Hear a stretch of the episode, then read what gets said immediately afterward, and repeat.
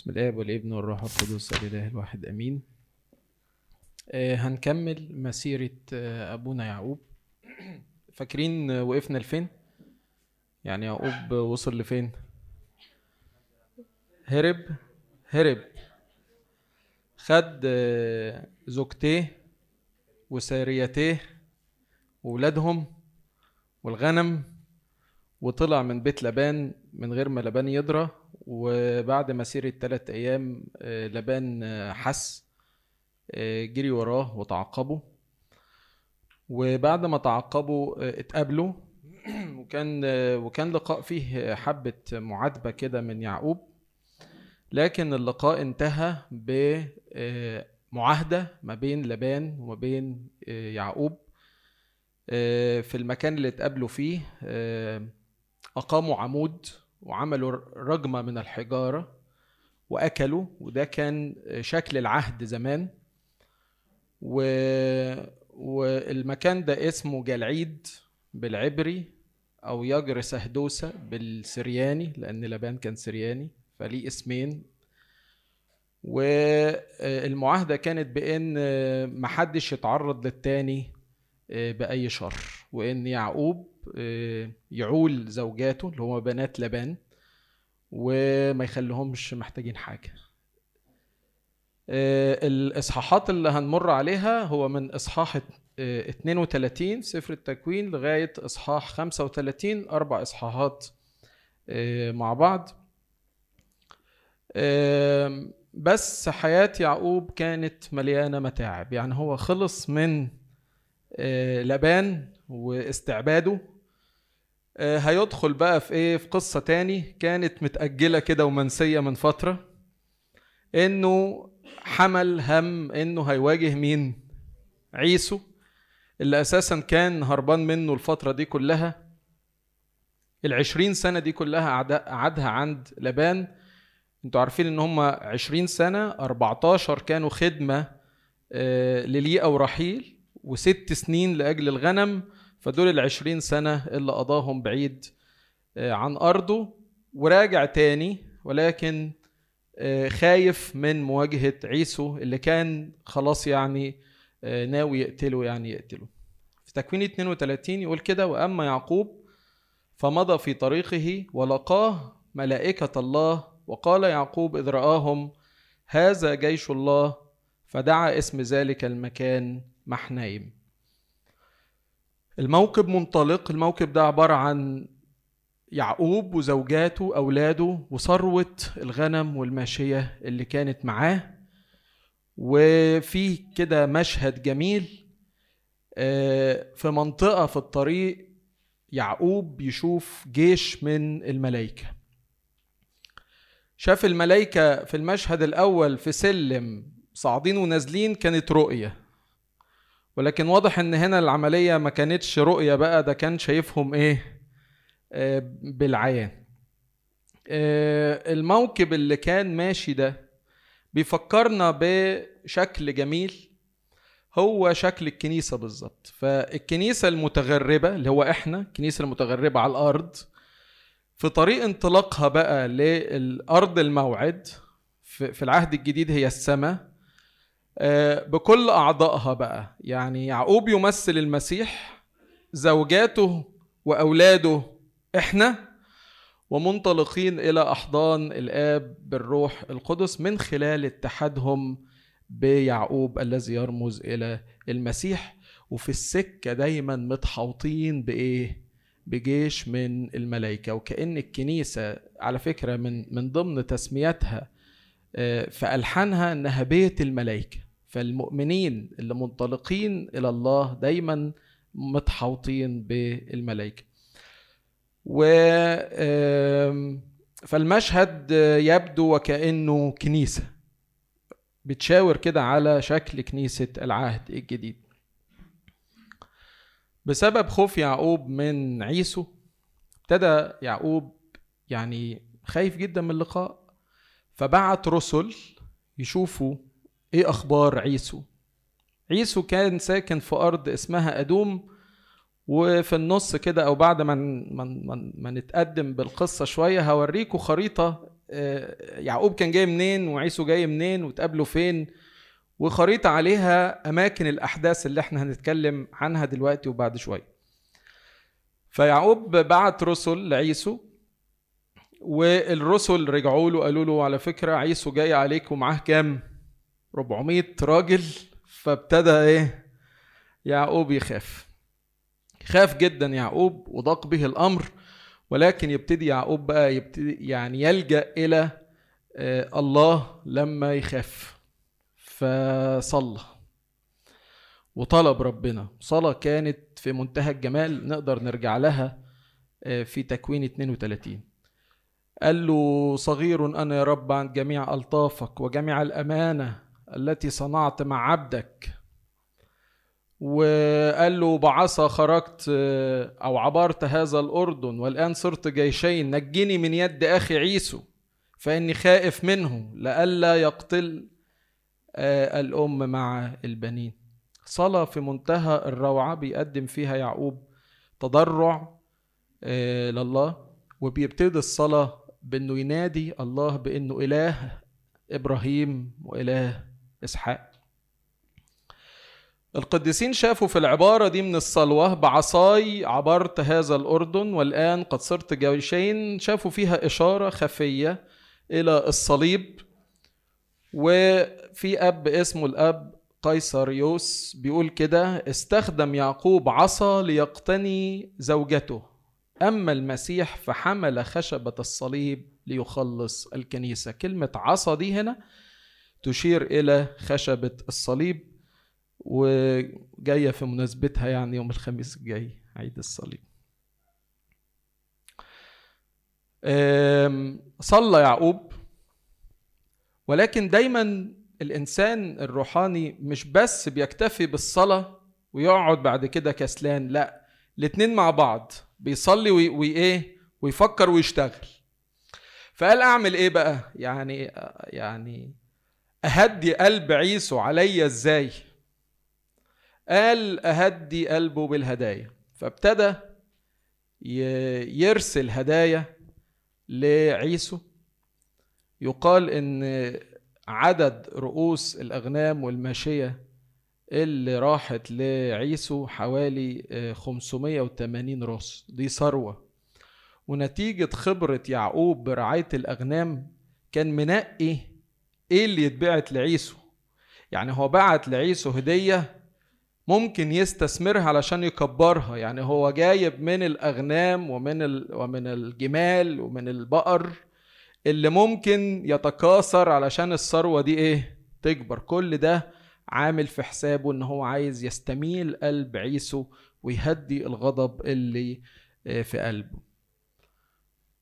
مش بس كان عايز يرشي عيسو بالهدايا. لا فعلا يعقوب كان يقدم هذه الهدايا مع تواضع شديد. كان قال للرسل إيه؟ لو قابلتوا عيسو قولوا لسيدي عيسو. سيدك. ده بحسب البركة مين سيد مين. لكن آه، آه، يقول للرسل لو قابلتوا عيسو قولوا له قولوا لسيدي عيسو إن عبدك يعقوب. الله الله ده بيأكد.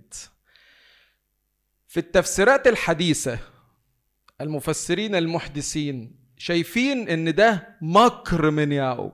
يعني هو بيقولها كده إيه؟ من ورا قلب والله كده علشان ناكل بعقل عيسو حلاوة. لكن المفسرين القدام شايفين إن ده كان فعلا اتضاع حقيقي من يعقوب. ورقة قلب غير عادية. هو بيقولها وهو قاصد إنه فعلا عيسو سيده وإن هو ممكن يكون عبد لعيسو. ماشيين في المشوار وفي حتة كده عند نهر اسمه نهر يبوق وده عبارة عن يعني رافد كده من روافد الأردن. ويسموه دلوقتي نهر الزرقاء. راح معبر كل اللي معاه الزوجات والأولاد والماشية وهو قعد في الوادي بتاع نهر يبوق وكده زي ما تقولوا إيه هياخد خلوة بقى. يعني هو صلى في السكة وبعد كده دبر وعمل هدايا وبعت وبعد كده آه على فكرة وهم مش ماشيين كانوا مخلي الموكب بتاعه على جيشين لإلا عيسو يلتقي بحد فيهم فلو أهلك ناس الناس التانية إيه؟ تقدر وتهرب تضرب الموضوع وتهرب. ورجع يعقوب ياخد خلوة كده لوحده يعني بعد عيلته ورجع ياخد إيه؟ ياخد خلوة. وفي المكان ده وهو لوحده لقاها الله وظهر له في صورة إنسان عجيب. آه، ممكن تقولوا إنسان ليه شكل ملاك أو ملاك في شكل إنسان. المهم شخص كده كان عجيب. واستقر كل التفسير على أن هذا الشخص يمثل حضور الله.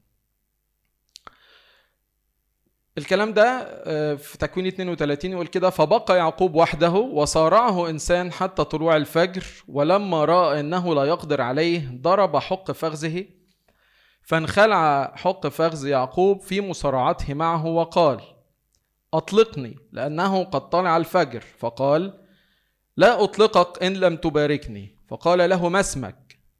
فقال يعقوب لا فقال لا يدعى اسمك فيما بعد يعقوب بل إسرائيل لأنك جهدت مع الله والناس وقدرت قديس أغسطينوس بقى ليه تعليق جميل جدا جدا جدا على المقطع ده. على فكرة المشهد غريب. يعني هقدم أنا الكلام أغسطينوس. مشهد غريب. مين الأقوى؟ الملاك ولا يعقوب؟ الملاك. مين اللي يغلب؟ لا اللي حصل في الموقف مين اللي غلب؟ يعقوب الاقوى إيه؟ اتغلب. مين ال ال ال ال يعقوب الغالب. والغالب ده يطلع إيه؟ مصاب. يعني الدنيا كده إيه؟ مش ماشية حتة واحدة. فيها حاجة فيها سر فيها شيء خفي. لو هتمشي آه, آه، لا الملاك الأقوى هو اللي يغلب ويعقوب ياخد على حق فخذه وينام على الأرض وخلصنا خلص المشهد على كده. الغريب بقى يعقوب اللي غالب ويطلب البركة من مين؟ من المغلوب. أغسطينوس بقى ابتدى يعني يجمع لنا المشهد ده. يقول إيه؟ الملاك الذي صارع يعقوب في طريق عودته من بلاد ما بين النهرين يرمز بكل وضوح إلى المسيح. لأن يعقوب حينما غلب كان ذلك برضاه برضا الملاك. بلا شك لكي يتضح السر أنه إشارة إلى ألام المسيح الذي ظهر فيها مغلوبا من اليهود. عايز يقول بقى إن الملاك اللي بيمثل الحضور الإلهي ده هو الأقوى آه لكن بإرادته برضاه اتغلب قدام مين؟ قدام يعقوب. وده بي وده بيشاور على المسيح اللي يقدر يغلب لكن بإرادته هيتغلب قدام مين؟ قدام اليهود. بيكمل المشهد بتفسير أعظم كمان. يقول إيه؟ ده كمالة آه، أقوال أغسطينوس عن الموضوع. يقول الإنسان غلب والملاك انهزم الإنسان هنا يقصد يعقوب. الإنسان الغالب يمسك بالملاك ليقول لا أطلقك إن لم تباركني يا له من سر عظيم. فالمهزوم يقف ليبارك الغالب. إنه منهزم لأنه أراد ذلك. فكرة إنه مهزوم بإيه؟ برضاه. نسمعها كتير إنه قبل الموت بإرادته قبل الألم والصليب بإرادته. مهزوم برضاه. لأنه أراد ذلك لكي يظهر في الجسد ضعيفا وإن كان بعظمته قويا. شفتوا بقى المشهد يتحول بشكل رائع جدا على آه، المسيح الذي قابل الآلام بإرادته وصلب على الصليب ومات بإرادته وظهر مغلوبا. وظهر اليهود كأنهم هم اللي غالبين. لكن كل ده كان سر عظيم. مونوجينيس افتكروا بقى الجمعة الكبيرة واللي بيحصل فيها. والبركة اللي بتتقال في البصخة بنقول له يا من قبل الموت بإرادته وصلب على الصليب لأجلنا. في الصراع ده الملاك يقول ليعقوب لا يعود اسمك. يعقوب بل إسرائيل يتغير في في في الصراع ده اسم يعقوب لإسرائيل. واللقاء ده كان نقطة حاسمة جدا ونقطة تحول كبيرة جدا في حياة يعقوب. دل عليها دلت على على حالة التغيير ده تغيير الاسم. فكأن يعقوب بيدخل في مرحلة جديدة. ومعنى كلمة أو اسم إسرائيل معناه أمير الله أو الذي جاهد مع الله. أو الناظر الله كل دي معاني آه، لاسم إسرائيل. وإن كانت كلها تشبه بعضها أو متقاربة لبعضها في المعنى ولكنها تشير إلى شيء هو الحياة الجديدة بداية جديدة ليعقوب. بعد اللقاء ده في حاجة جديدة في حياة جديدة. قديس أغسطينوس برضو يبتدي يعلق على موضوع تغيير الاسم بملاحظة جميلة جدا. يقول إيه؟ يقول إن معظم الناس اللي في الكتاب المقدس اللي اتغير اسمهم لم يعود الكتاب يذكر اسمهم قبل التغيير. يعني إبراهيم كان اسمه إبرام. بعد ما بقى اسمه إبراهيم لم يذكر الكتاب اسم إبرام. وسارة كان اسمها سراي. بعد ما اتغير اسمها وبقى سارة ما ذكرش الكتاب كلمة ساره لكن مع يعقوب تلاقي العملية إيه؟ مختلفة.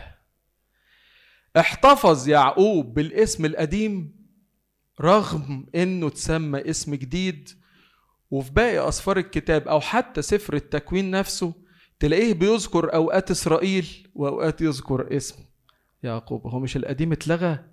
ليه ما عملتش معاه زي إبراهيم وزي سارة وزي أي حد تاني اتغير اسمه؟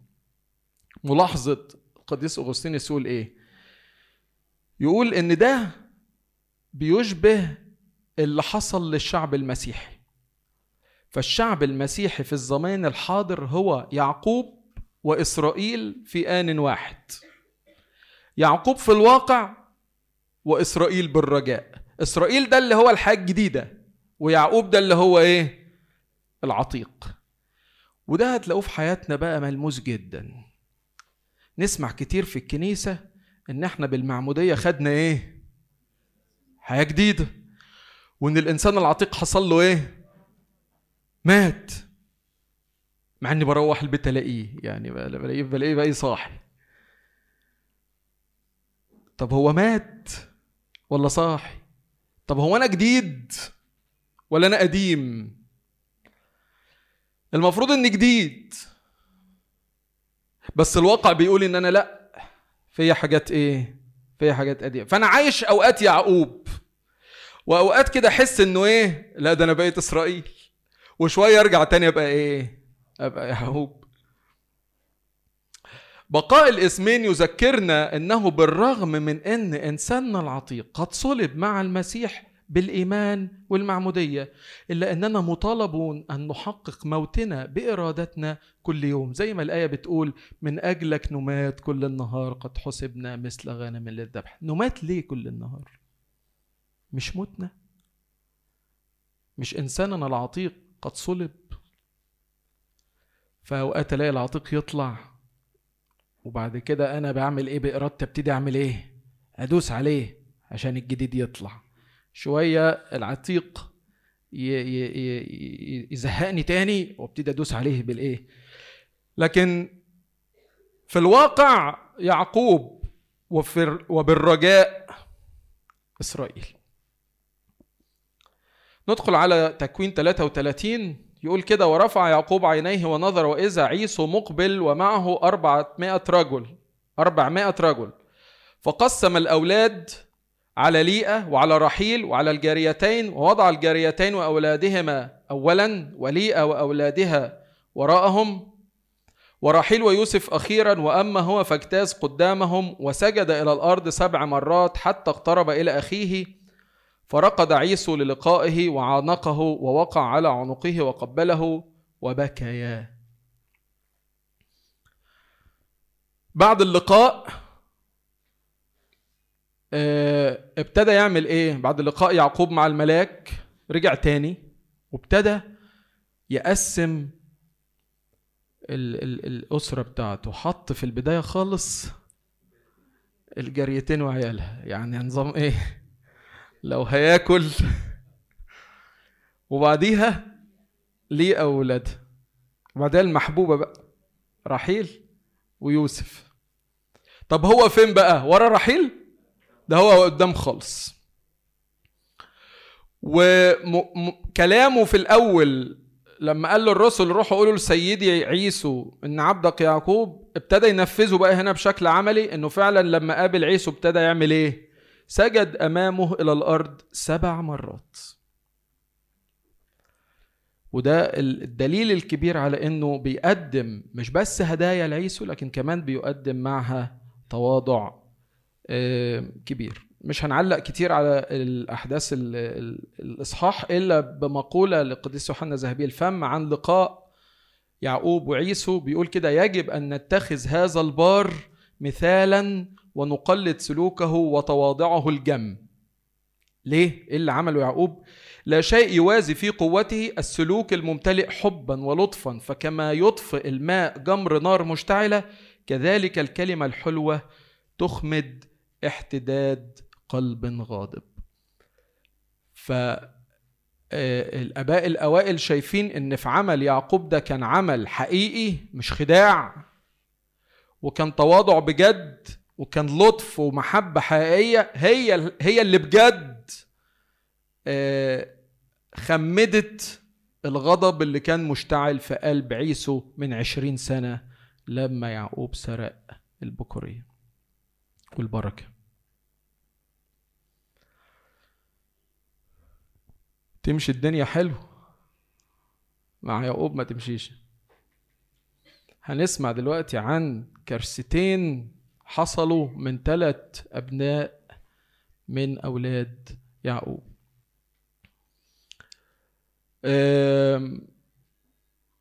قعدوا في حتة اسمها شكيم. وهناك كان الملك اسمه شكيم ابن حمور عجبته مين؟ عجبته دينا بنت يعقوب. أذلها و وفي علاقة تمت بينهم. وبعد شوية قال لأبوه حمور قال له أنا عايز أتجوز بنت يعقوب.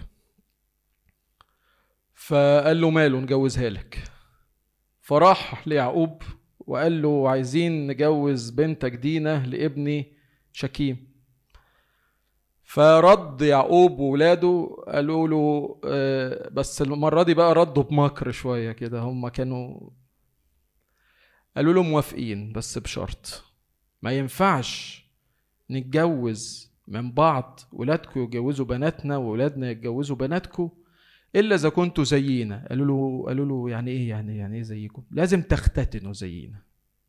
موافقين؟ قال لهم كل ذكر عندكم لازم يختتن. فقالوا له ماشي. قعد شكيم وحمور عند باب المدينة وفضلوا يقولوا لكل ذكور المدينة إنه علشان نرتبط ببنات وولاد يعقوب لازم نختتن. عندكم مانع؟ كلهم وافقوا. واختتن كل الذكور. طبعا الختان ده عملية صعبة وبتبقى مصحوبة بألم و... كل ذكور المدينة مالهم مختتنين. ويجي شمعون شمعون ولاوي ولاد يعقوب وفرصة بقى الرجالة كلها إيه؟ تعبانة نايمة. كلهم عاملين عمليات. ويروحوا مدورين السيف فيهم كلهم ويقتلوا كل الرجاله ويسبوا النساء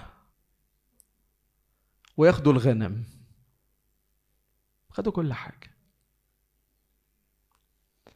شمعون ولاوي فيعقوب تقدر.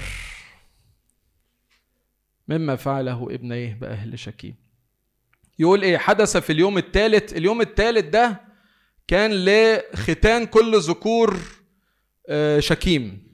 إذ كانوا متوجعين أن ابني يعقوب شمعون ولاوي أخوي دينا أخذ كل واحد سيفه وأتي على المدينة بأمن وقتل كل ذكر وقتل حمور وشكيم ابنه بحد السيف وأخذ دين من بيت شكيم وخرج ثم أتى بنو يعقوب على القتلى ونهبوا المدينة لأنهم نجسوا أختهم ما عندهمش تفاهم.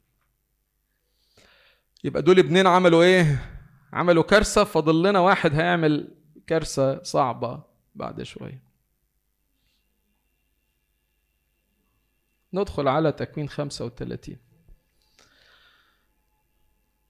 يقول إيه؟ ما قعدوش بقى في شكيم وربنا قال ليعقوب آه روح على بيت إيل. فاكرين بيت إيل دي حصل فيها إيه؟ السلم. إمتى؟ لما كان هربان. هيرجع تاني ربنا يقول له تعالى آه لبيت إيل. يقول كده الكتاب ثم قال الله ليعقوب قم اصعد إلى بيت إيل وأقم هناك واصنع هناك مذبحا لله الذي ظهر لك حين هربت من وجه عيسو أخيك. وإذا بيعقوب وأسرته يستعدوا إلى آه بيت إيل استعداد خاص. يعزلوا الآلهة الغريبة لأنه واضح إن هم كانوا لسه محتفظين بشوية آلهة وثنية كده واخدينها من عند لابان ويعقوب لم كل الآلهة الغريبة ولم أقراط الذهب وكل حاجة كانت ممكن بتتعبد وراح دفنها. وبدلوا ثيابهم لكي يتقدسوا إلى بيت إيل. وهنا يظهر تاني ربنا ليعقوب. وظهر الله ليعقوب أيضا حين جاء من فدان أرام وباركه وقال له الله اسمك يعقوب لا يدعى اسمك فيما بعد يعقوب بل يكون اسمك إسرائيل. كلام بيتكرر؟ تكوين 32 صراع مع الملاك ويقول له إيه؟ برضه مش هيبقى اسمك يعقوب اسمك إسرائيل. كلام بيتأكد تاني في تكوين 35 لا يدعى اسمك فيما بعد يعقوب بل يكون اسمك إسرائيل. فدعا اسمه إسرائيل وقال له الله أنا الله القدير.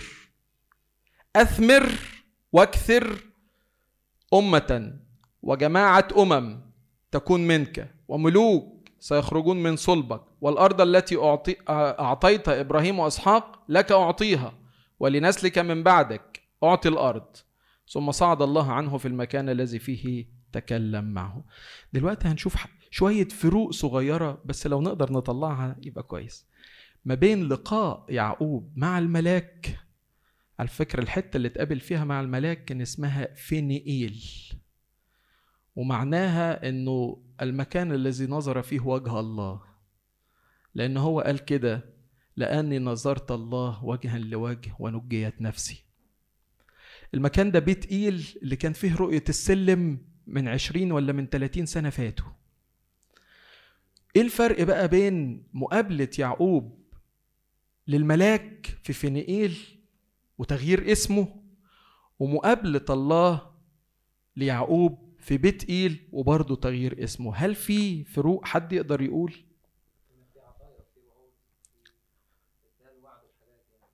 ما هو هناك باركوا برضه. ما قال له إن لم لا أطلقك إن لم تباركني فباركوا. حد شايف فروق؟ ممكن. ماشي. أيوه دي نقطة فارقة جدا.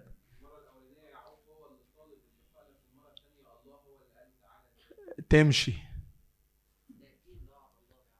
تمام. كلامكم جميل جدا وصح جدا. هنشوف شوية فروق ما بين لقاء يعقوب مع الله ومصارعته على شاطئ نهر يبوق.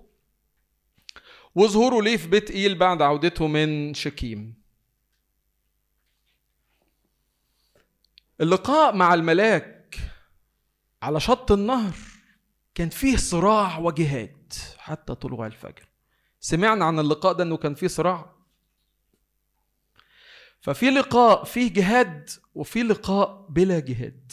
وكأن اللقاء الأول يأخذ فيه يعقوب الاسم الجديد بالجهاد. كعربون للي هياخده بالنعمة في اللقاء التاني من غير مجهود. يعني ده بالجهاد وده بالإيه؟ وده بالنعمة. بس الاتنين فيهم تأكيد لتغيير الاسم. لقاء الأول لو تفتكروا إن يعقوب سأل الملاك قال له ما اسمك؟ والملاك رد ما ردش. هنا بقى من غير ما يعقوب يسأل وإذ الملاك يقول له إيه؟ أو, أو ربنا يقول له بقى إيه؟ أنا الله القدير. الملاحظة اللي أنتوا طلعتوها. فهنا الملاك بيخبر يعقوب عن آه، في اللقاء الأول الملاك لا يخبر يعقوب عن اسمه وهنا الله يخبر يعقوب عن إن هو الله القادر. لو تفتكروا شايفين البركة اللي اتقالت هنا؟ قال قال له الله أنا الله القدير اثمر وأكثر. تفكركوش بحاجة دي؟ آه. آدم. يبقى هنا البركة ابتدت إيه بقى؟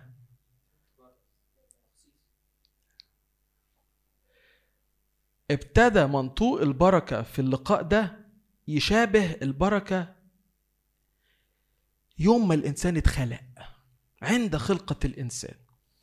وده بيأكد موضوع الحياة الجديدة تاني مع يعقوب. يبقى الاسم اتغير وكمان منطوق البركة إثمر واكسر ليعقوب والأسرته وكأن الله بيعلن إنه هيجدد خلقة الإنسان بيستخدم نفس البركة اللي باركوا بيها يوم خلقته وإنه هيردوا لرتبته الأولى من خلال نسل يعقوب اللي هو مين؟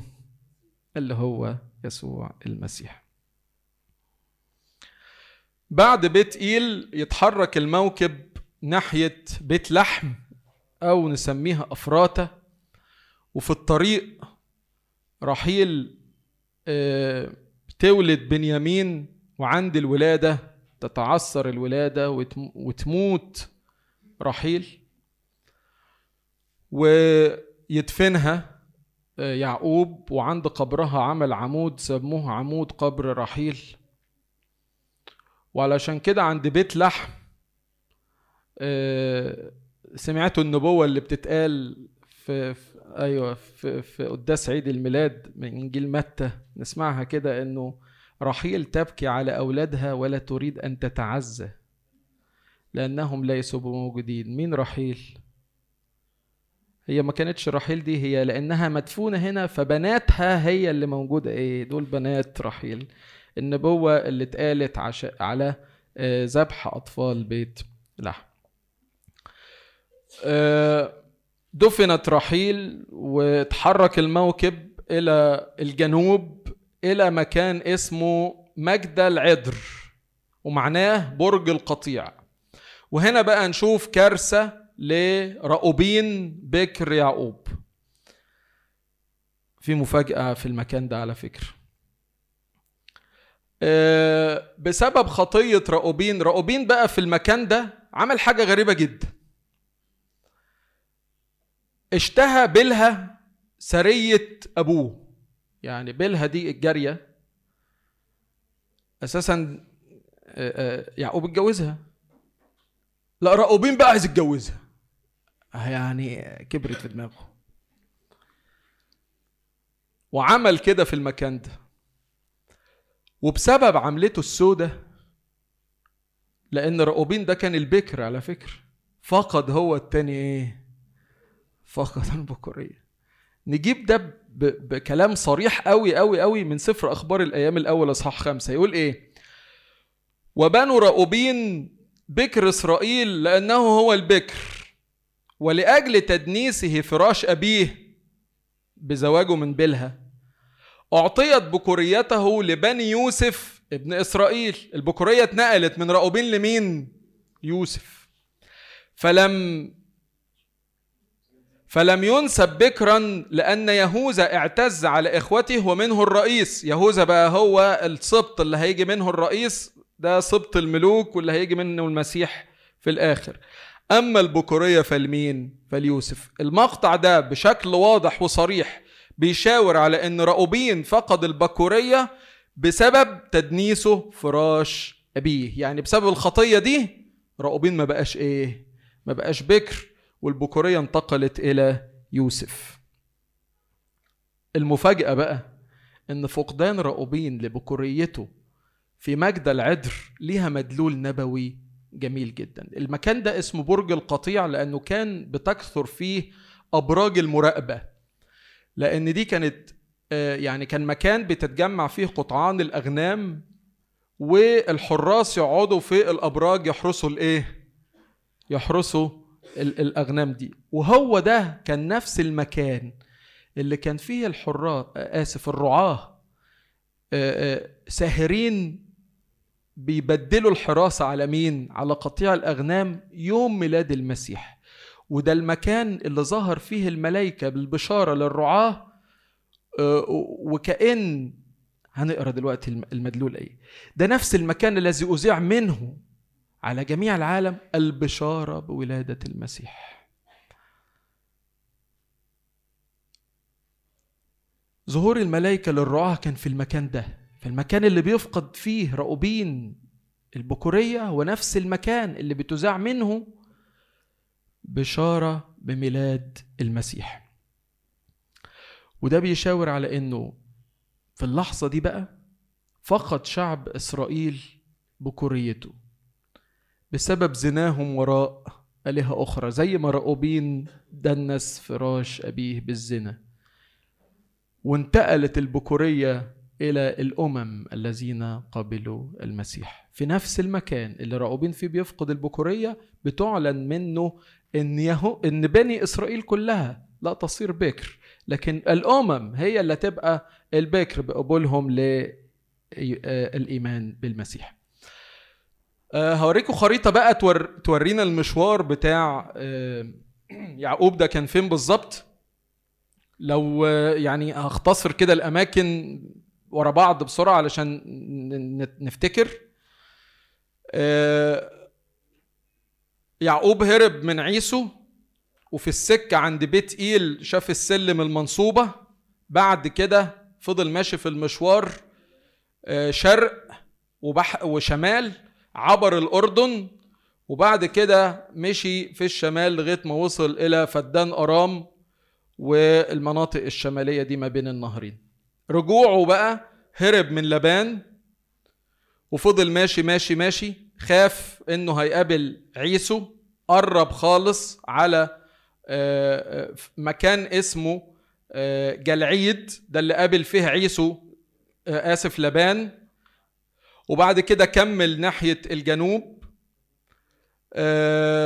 وعند نهر تبوك يتقابل مع الملاك والمصارعة في فانيئيل وبعد كده يروح لحتة اسمها سكوت وبعد سكوت يروح عبر الأردن بالجيش بتاعه يوصل لشكيم ويقعد في شكيم شوية وبعد كده يروح نازل في الجنوب لبيت إيل وبعد كده في الطريق لأفراتا وبعد كده من أفراتا يكمل لتحت لغاية ما يوصل لحتة اسمها حبرون ويوصلوا تاني لإسحاق وهيقابلوه بقى ويشوفوه شيخ كبير.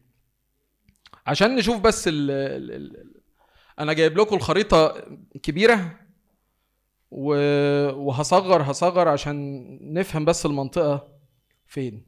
في هروبه من عيسو ودلوقتي هتبان رجوعه إزاي.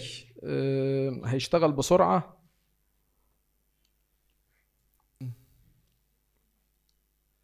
هتلاقوا فانوئيل اهي مكتوبة مكتوب تحتها مصارعة الله وجلعاد أو جلعيد الحتة اللي قابل فيها لبان وعملوا معاه مع عمل معاه العهد.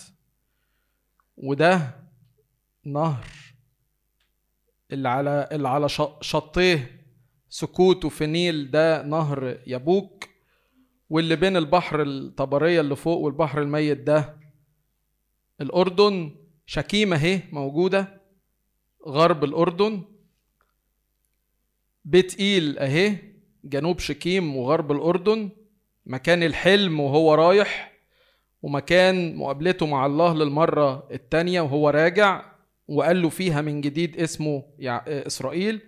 بيت لحمة أهي اللي بنسميها أفراطة وموت رحيل. وحبرون اللي في الآخر دي اللي هيقابل فيها إسحاق. الخريطة دي بقى بتبين مسار ده البحر الميت الكبير ده اللي بينهم الأزرق ده نهر الأردن مكتوب عليه أهو واللي طالع كده ده يبوك المسار اللي لونه آه، نبيتي ده متصل مش متقطع ده مسار يعقوب. الحتة دي اسمها محنايم. فاكرين ده عمل فيها إيه؟ قابل جيش الملائكة. والحتة دي أهي دي فينيل أو فينيئيل اللي قابل فيها الملاك ودي سكوت. ده أرض أدوم. المسار اللي متقطع ده ده كان مسار يعقوب. آسف عيسو جاي من من من سعير تحت. وتقابلوا في الحتة دي وكان عيسو مسك في يعقوب انه يرجع معاه لكن يعقوب هاوده لكن في الآخر قال له اتفضل انت اتفضل بس ما رجعش معاه. نزل عيسو على سعير وكمل يعقوب على سكوت وبعد سكوت راح عبر الأردن بأسرته وصل لهنا. الحتة دي هي شكيم واللي حصل فيها الكارثة من شمعون ولاوي وقتلوا كل رجالة البلد. وبعد كده مشوا في الجنوب لغاية بيت إيل وبيت ايل عمل مذبح الأماكن اللي عليها العلامة دي دي الأماكن اللي بنى فيها يعقوب مذبح وبعد كده مشوا ناحية الجنوب وفي الحتة دي كده ماتت رحيل وهي بتولد بنيامين. وبعد كده وصلوا لحتة اسمها ممرة. وممرة دي طبعا أكيد سمعنا قصتها آه، أيام كلام على إبراهيم. ومن قرى ممرة حتة اسمها حبرون اللي قابلوا فيها عيسو بعد ما رجعوا. آسف إسحاق. قابل تاني إسحاق. الختام تكوين 35 يقول كده وجاء يعقوب إلى إسحاق أبيه إلى ممرة قرية أربع التي هي حبرون حيث تغرب إبراهيم وإسحاق وكانت أيام إسحاق 180 سنة فأسلم إسحاق روحه ومات وانضم إلى قومه شيخا وشبعان أيام ودفنه عيسو ويعقوب ابنه عشان نتخيل بس تاريخيا القصة إسحاق عاش 180 سنة والفرق بينه وبين يعقوب كان كام سنة؟ ها 60 يبقى يوم ما مات إسحاق كان يعقوب عنده كام سنة؟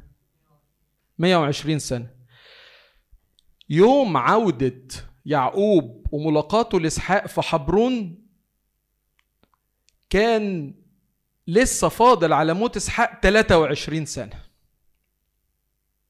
تمام؟ يعني اطرحوا بقى من عمر يعقوب اللي هو من عمره سا... آه اللي هو ال 100 ال 120 دي. لو طلعنا منها 23 يعني يوم ما رجع لإسحاق كان عمره 97 سنة. تمام؟ الإصحاح على فكرة بيتختم بموت مين؟ وتبتدي القصة بعد كده عن يوسف. بس علشان ما يحصلش لبس لا نفتكر إن إسحاق مات وبعد كده قصة يوسف ابتدت لا هي قصة يوسف ابتدت وإسحاق لسه عايش. بس هو ختم الإصحاح بموت مين؟ إسحاق علشان يبقى قفل قصة ويبتدي قصة يوسف من غير ما تقطعها أي حاجة. للدرجة اللي فيها قال أو اتفق المفسرين إن إسحاق كان حي لما يوسف اتباع عبد آه، وجه على مصر.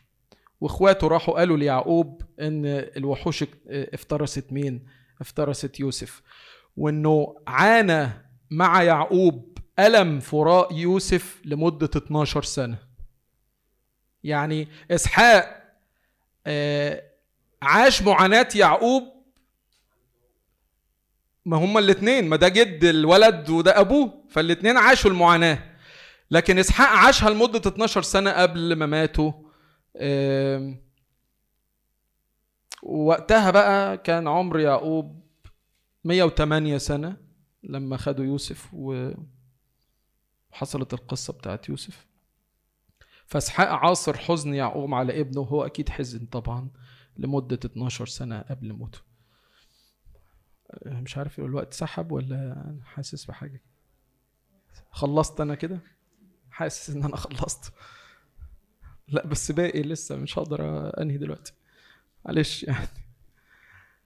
من تغيير اسم يعقوب هناخد عقيدة أرثوذكسية اسمها الخلقة الجديدة للإنسان أو تجديد الإنسان أو بنسميها نعمة التجديد. مفيش خلاص للإنسان من الفساد اللي حل بطبيعته بسبب السقوط إلا بتجديد الطبيعة ومفيش تجديد للطبيعة إلا بتدخل الخالق نفسه. الغريب جدا إن أشعيا النبي يتكلم بروح النبوة عن التجديد وجه في أشعيا 43 آية آية جميلة جدا عن إن ربنا هيصنع أمر جديد. إيه يا رب اللي هتعمله؟ لا تذكروا الأوليات والقديمات لا تتأملوا بها. ها أنا صانع أمرا جديدا الآن ينبت. ألا تعرفونه؟ أجعل في البرية طريقا وفي القفر أنهارا. الأمر الجديد اللي هيحصل إن البرية هيبقى فيها سكة وإن الأماكن المقفرة هيبقى فيها نهر. مين الطريق إلا المسيح الذي قال عن نفسه أنه هو الطريق والحق والحياة؟ لما جه وسطينا أقام في بريتنا القحلة الجرداء طريق هو نفسه. وخلى القفر اللي ما ينفعش تنبت فيه أي حاجة خلي خلى فيه ينابيع وأنهار. وبرضه ما هي الأنهار إلا أنهار الروح القدس اللي فينا. ده التجديد. عشان كده سر تجديدنا مش إن إحنا نتغير لحاجة لا هو سر تجديدنا هو سكن المسيح والروح القدس في أعماقنا. ده اللي هيجدد الإنسان. بيكمل أشعيا بشكل عجيب جدا وبيربط التجديد بتغيير الاسم. زي ما إحنا شايفين مع يعقوب دلوقتي إنه اسمه اتغير وبقى وبقى إسرائيل. فيقول كده في أشعيا 62 وتسمينا باسم جديد يعينه فم الرب زي ما فم الرب برضه عين اسم جديد لمين؟ ليعقوب. قال له لا يعود اسمك يعقوب بل إسرائيل. نبتدي ندخل شوية في العقيدة. آدم عندما أحنى رأسه للخطية وفسدت البشرية فكان لازم من جذر جديد للبشرية بدل ما يحني راسه لإبليس يحني رأسه لله الآب مقدما الخضوع والطاعة. وزي ما في ده ورثنا الفساد من ده ناخد إيه؟ ناخد التجديد وناخد البر وناخد القداسة زي ما شرحها القديس بولس الرسول لأنه كما بمعصية الإنسان الواحد جعل الكثيرين خطاة هكذا أيضا بإطاعة الواحد سيجعل الكثيرون سيجعل الكثيرون أبرار. وده اللي عمله بقى المسيح في سر التجسد. عمل إيه؟ بلاهوته احتضن الطبيعة البشرية وفضل مخليها محتفظة بكيانها وبسماتها وبصفاتها زي ما هي. هيفضل الإنسان إنسان. مهما نقرب منه الله في طبيعته وفي كيانه إنسان. لكن بكده فتح الطريق للإنسان لكي ما يدخل إلى أحضان الآب ويسكن فيه الروح القدس. فصرنا نحسب أولاد لله الآب من خلال ابنه الوحيد. فكان لازم بقى يعمل إيه؟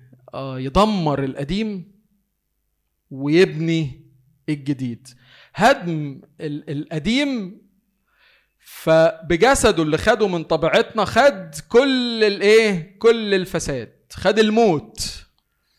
أخذ جسدا قابلا للفساد وقابلا للموت. ليه؟ علشان بيه يميت موت الإنسان ويقدم له الحياة. وبقى تقديم الحياة والتجديد. مش مجرد لحظة بتحصل في حياة الإنسان ولكن هو إيه؟ تجديد إيه؟ تجديد دائم. فموت المسيح على الصليب اللي قدم فيه حياة لينا وعبر بينا من الموت على الصليب للحياة بالقيامة ده ما كانتش لحظة وخلاص لكنه عبور دائم ومستمر فصح دائم هو عبور دائم لينا من الموت آه، للحياة. علشان كده لو تفتكروا القديس أغسطينوس لمح قصة استخدام اسم يعقوب القديم والجديد لأن هو قاعد إيه حركة التجديد دي مستمرة آه، طول ما الإنسان عايش في الجسد.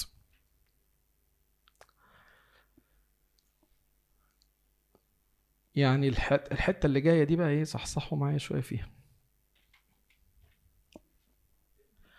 في المسيح لا نأخذ فقط نعمة غفران الخطايا بالروح القدس لكن نحصل على الحياة الجديدة التي هي بلا خطية كنعمة إلهية. لذلك يقول معلمنا يوحنا نعلم أن كل من ولد من الله لا يخطئ. أحيانا نفكر إن كل همنا إن ربنا يغفر لنا الخطية عشان ما نتعاقبش وكده نبقى في السيف سايد هو ده الخلاص. وأبوس إيدي وش وظهر. تمام التمام.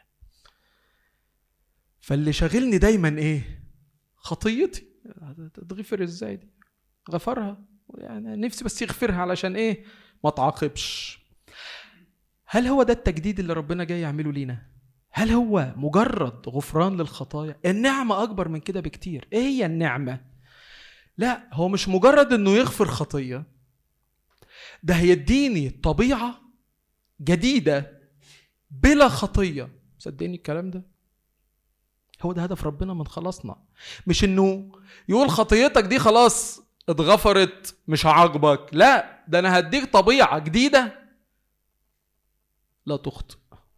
ده اللي خلى يوحنا الحبيب يقول إن المولود من الله لا إيه الله. إزاي؟ ده أنا لسه بغلط. يعقوب القديم.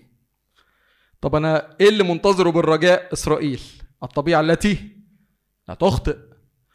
فالله في تجديدك لكي يخلصك. مش بس علشان يغفر لك خطاياك القديمة فتخلص لا.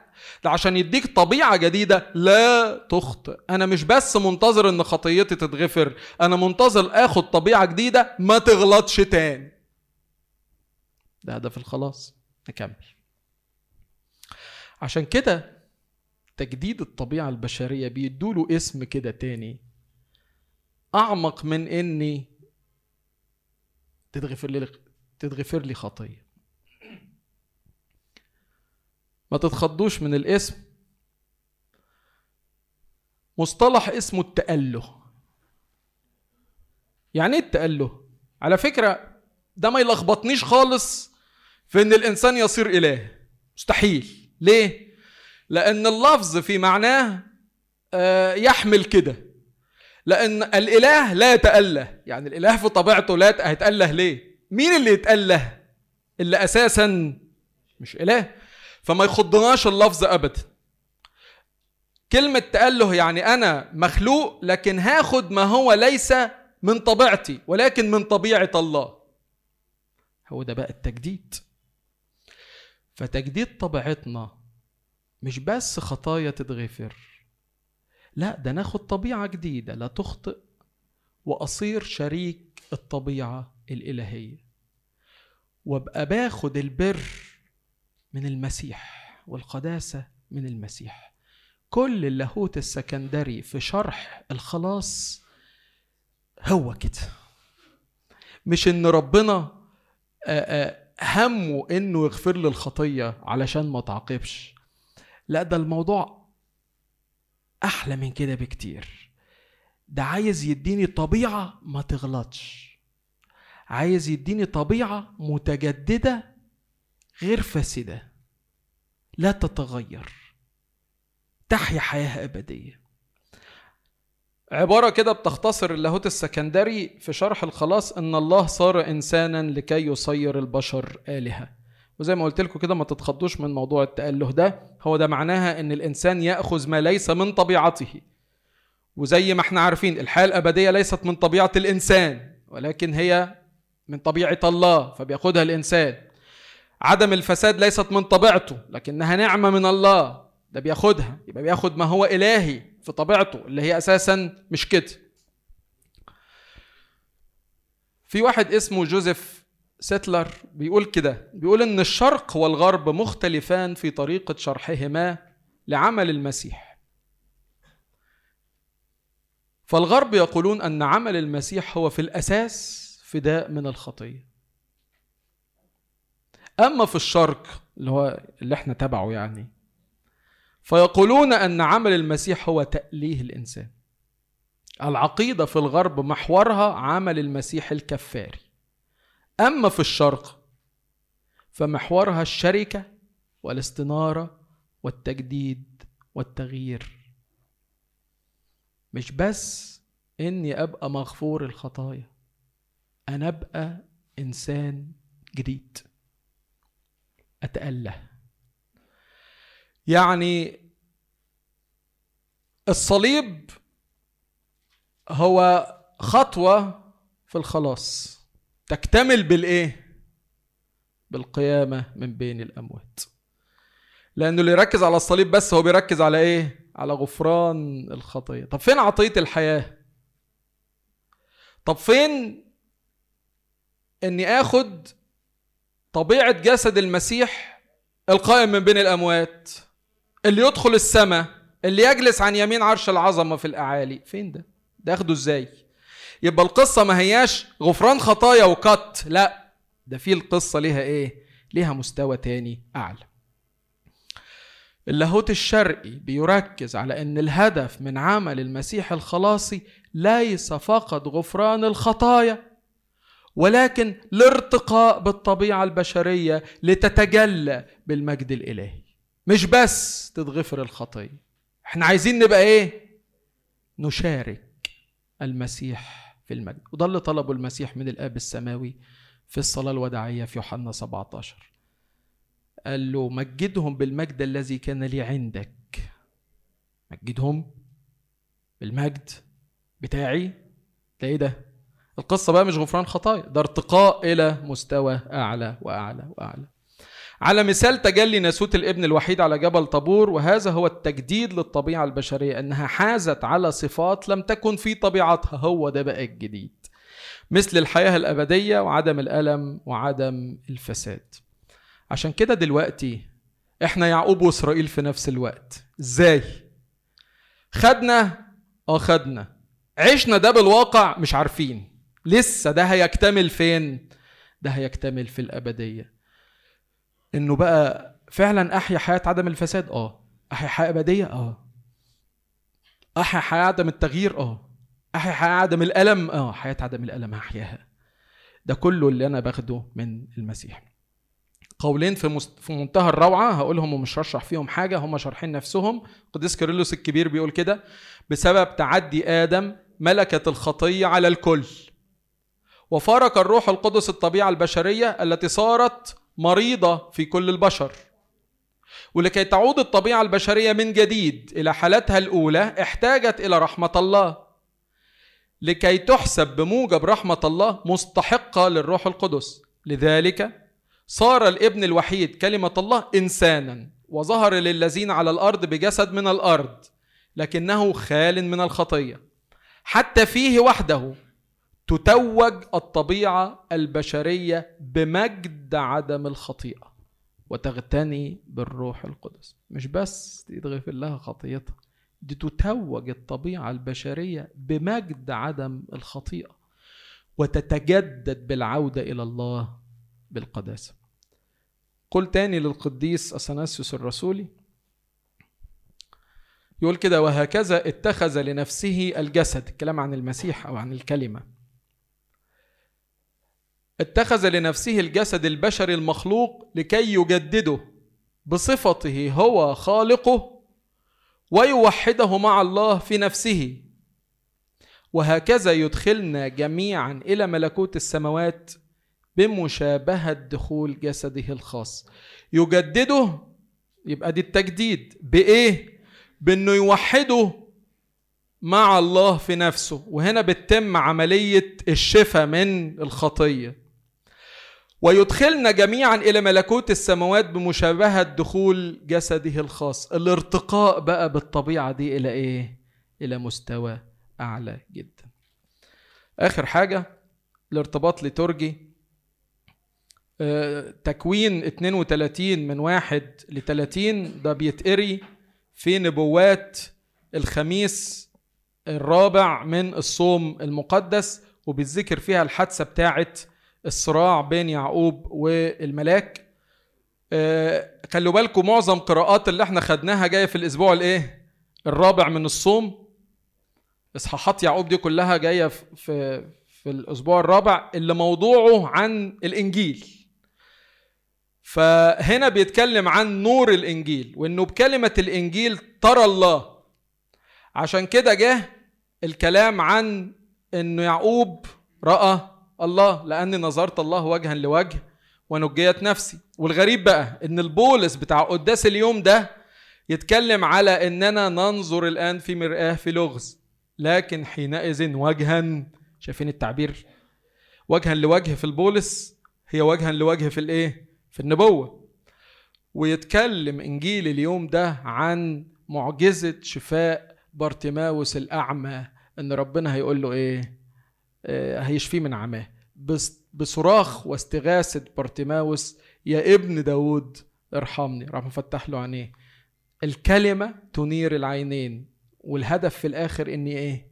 إني أرى الله. لإلهنا كل مجد وكرامة من الآن وإلى الأبد آمين. حد